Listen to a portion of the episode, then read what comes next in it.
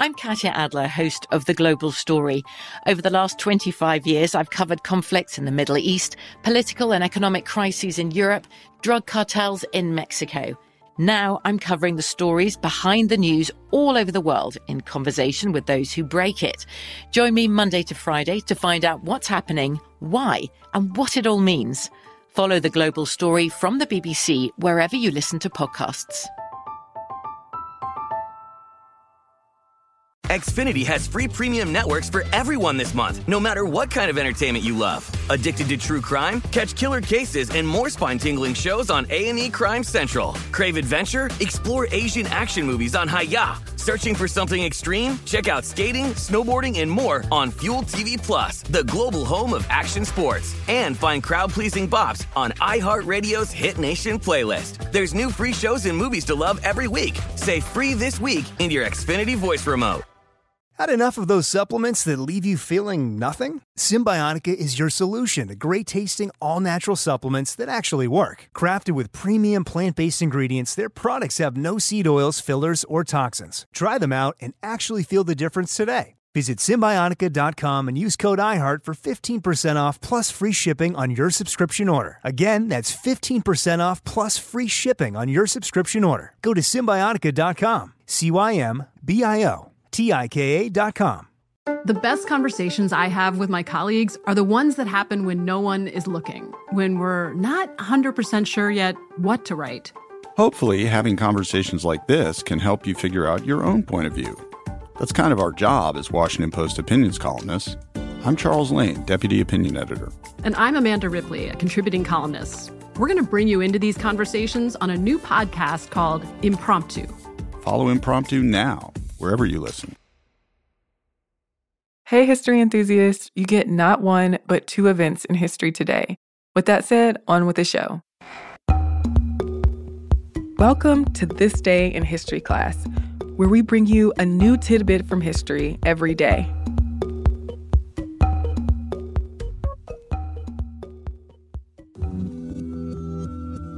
The day was June fourth, nineteen thirty-two.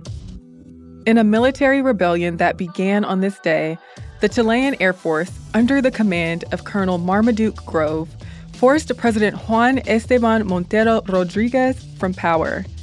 The Socialist Republic of Chile was formed, though it was very short-lived. The Great Depression hit Chile hard. The value of copper and nitrate exports from the country declined substantially. Thousands of workers lost their jobs in nitrate fields. Imports also declined significantly, and crops from the nineteen thirty-one and nineteen thirty-two harvests had failed. The government tried to spread unemployed people out from the north by building albergues, or temporary housing in urban areas.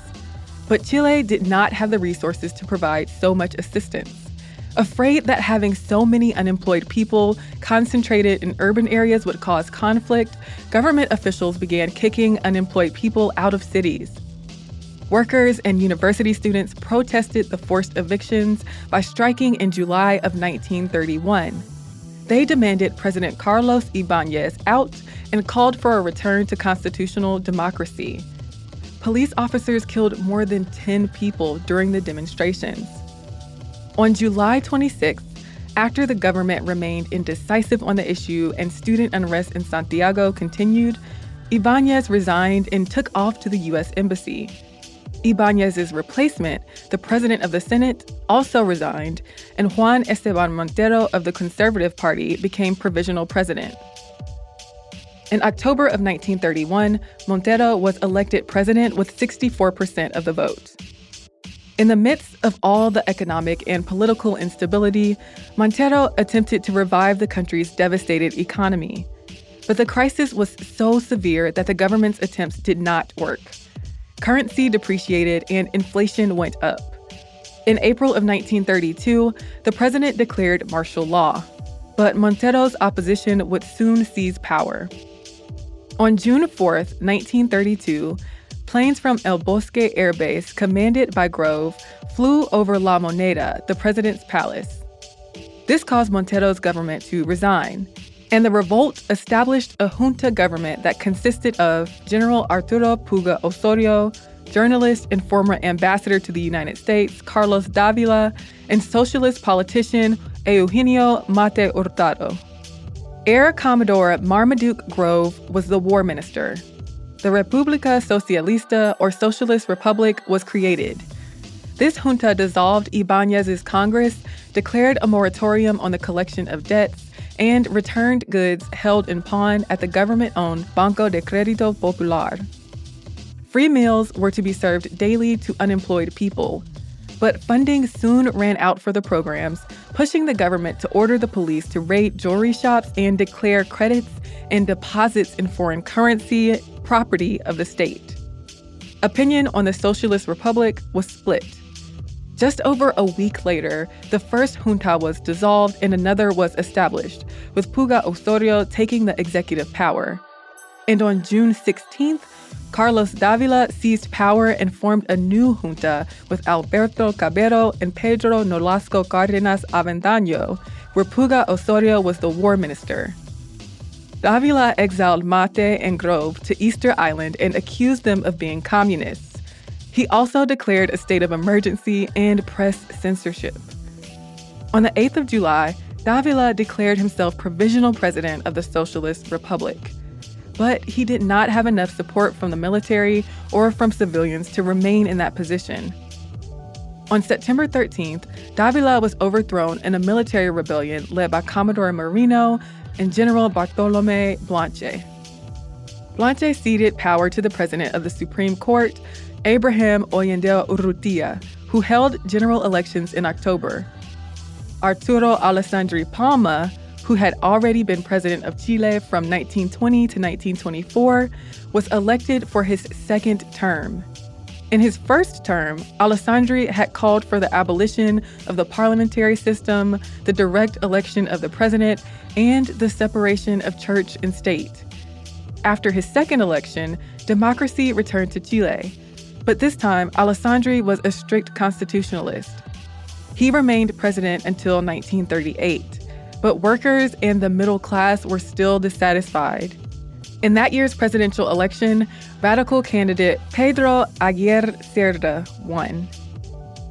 I'm Yves Jeffcoat, and hopefully you know a little more about history today than you did yesterday. Keep up with us on Twitter, Instagram, and Facebook at T D I H C Podcast. And if you want to listen to more history, you can check out the podcast Unpopular. It's a show that I host that's about people in history who challenged the status quo, and sometimes they were persecuted for it. Thanks again for listening, and we'll see you tomorrow.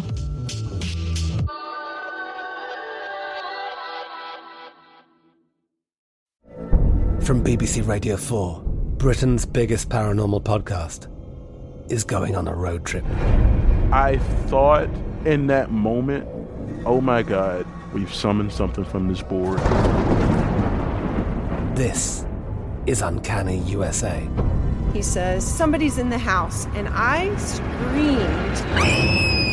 screamed. Listen to Uncanny U S A wherever you get your B B C podcasts, if you dare.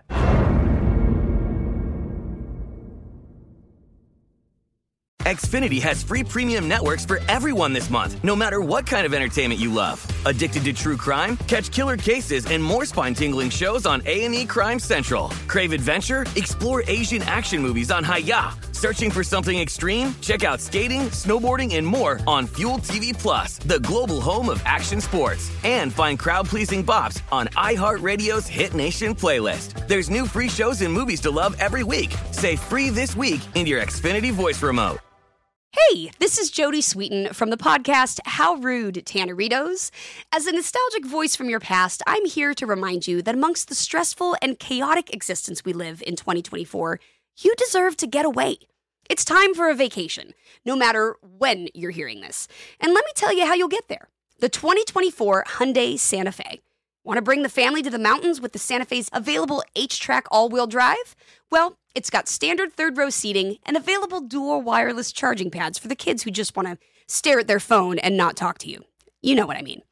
Visit Hyundai U S A dot com or call five six two, three one four, four six zero three for more details. Hyundai, there's joy in every journey. The twenty twenty-four presidential campaign features two candidates who are very well known to Americans. And yet, there's complexity at every turn. Criminal trials for one of those candidates. Young voters who are angry. The Campaign Moment podcast from the Washington Post gives you what matters.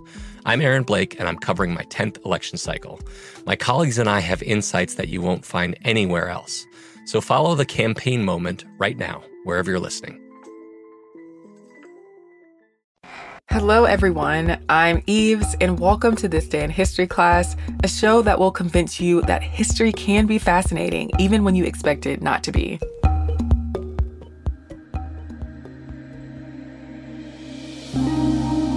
The day was June fourth, nineteen thirteen. Suffragette Emily Davison was trampled by a horse at the Epsom Derby. She died four days later. The intentions of her actions leading to the accident have been a topic of debate. In nineteen oh six, Davison joined the Women's Social and Political Union.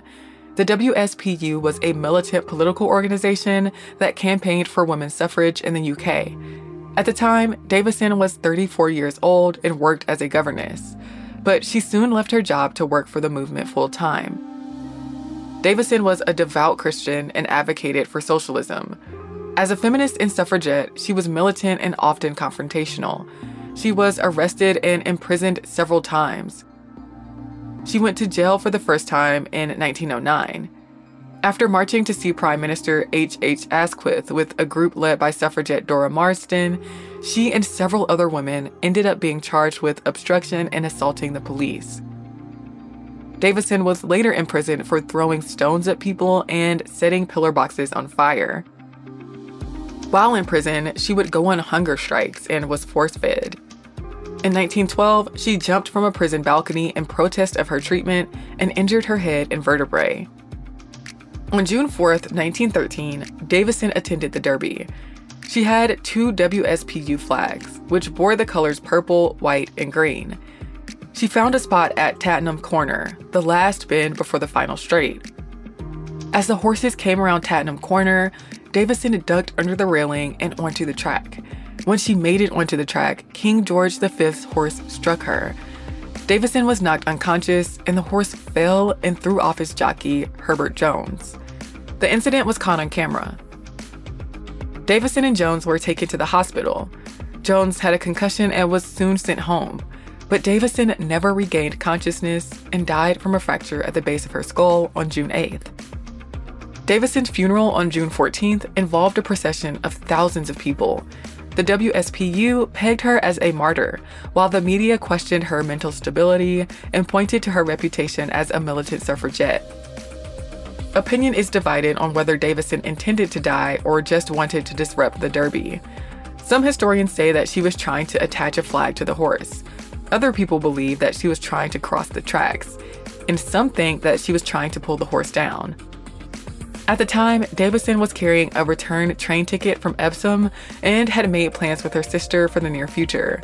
Some people point to this fact as evidence that she did not intend to die by suicide that day. When World War One broke out in nineteen fourteen, W S P U founder Emmeline Pankhurst suspended the organization's militant activities and focused on recruiting women to the war effort. I'm Yves Jeffcoat, and hopefully you know a little more about history today than you did yesterday. And if you have any comments or suggestions or kind words you want to send us, you can send them to thisday at iheartmedia dot com. You can also hit us up on social media. We're at T D I H C Podcast. Hope you enjoyed the show, and we'll be back tomorrow with another episode.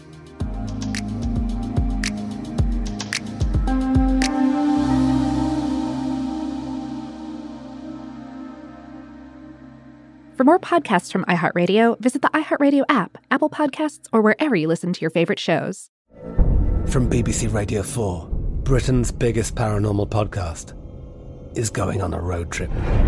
I thought in that moment, oh my God, we've summoned something from this board. This is Uncanny U S A. He says, somebody's in the house, and I screamed... Listen to Uncanny U S A wherever you get your B B C podcasts, if you dare.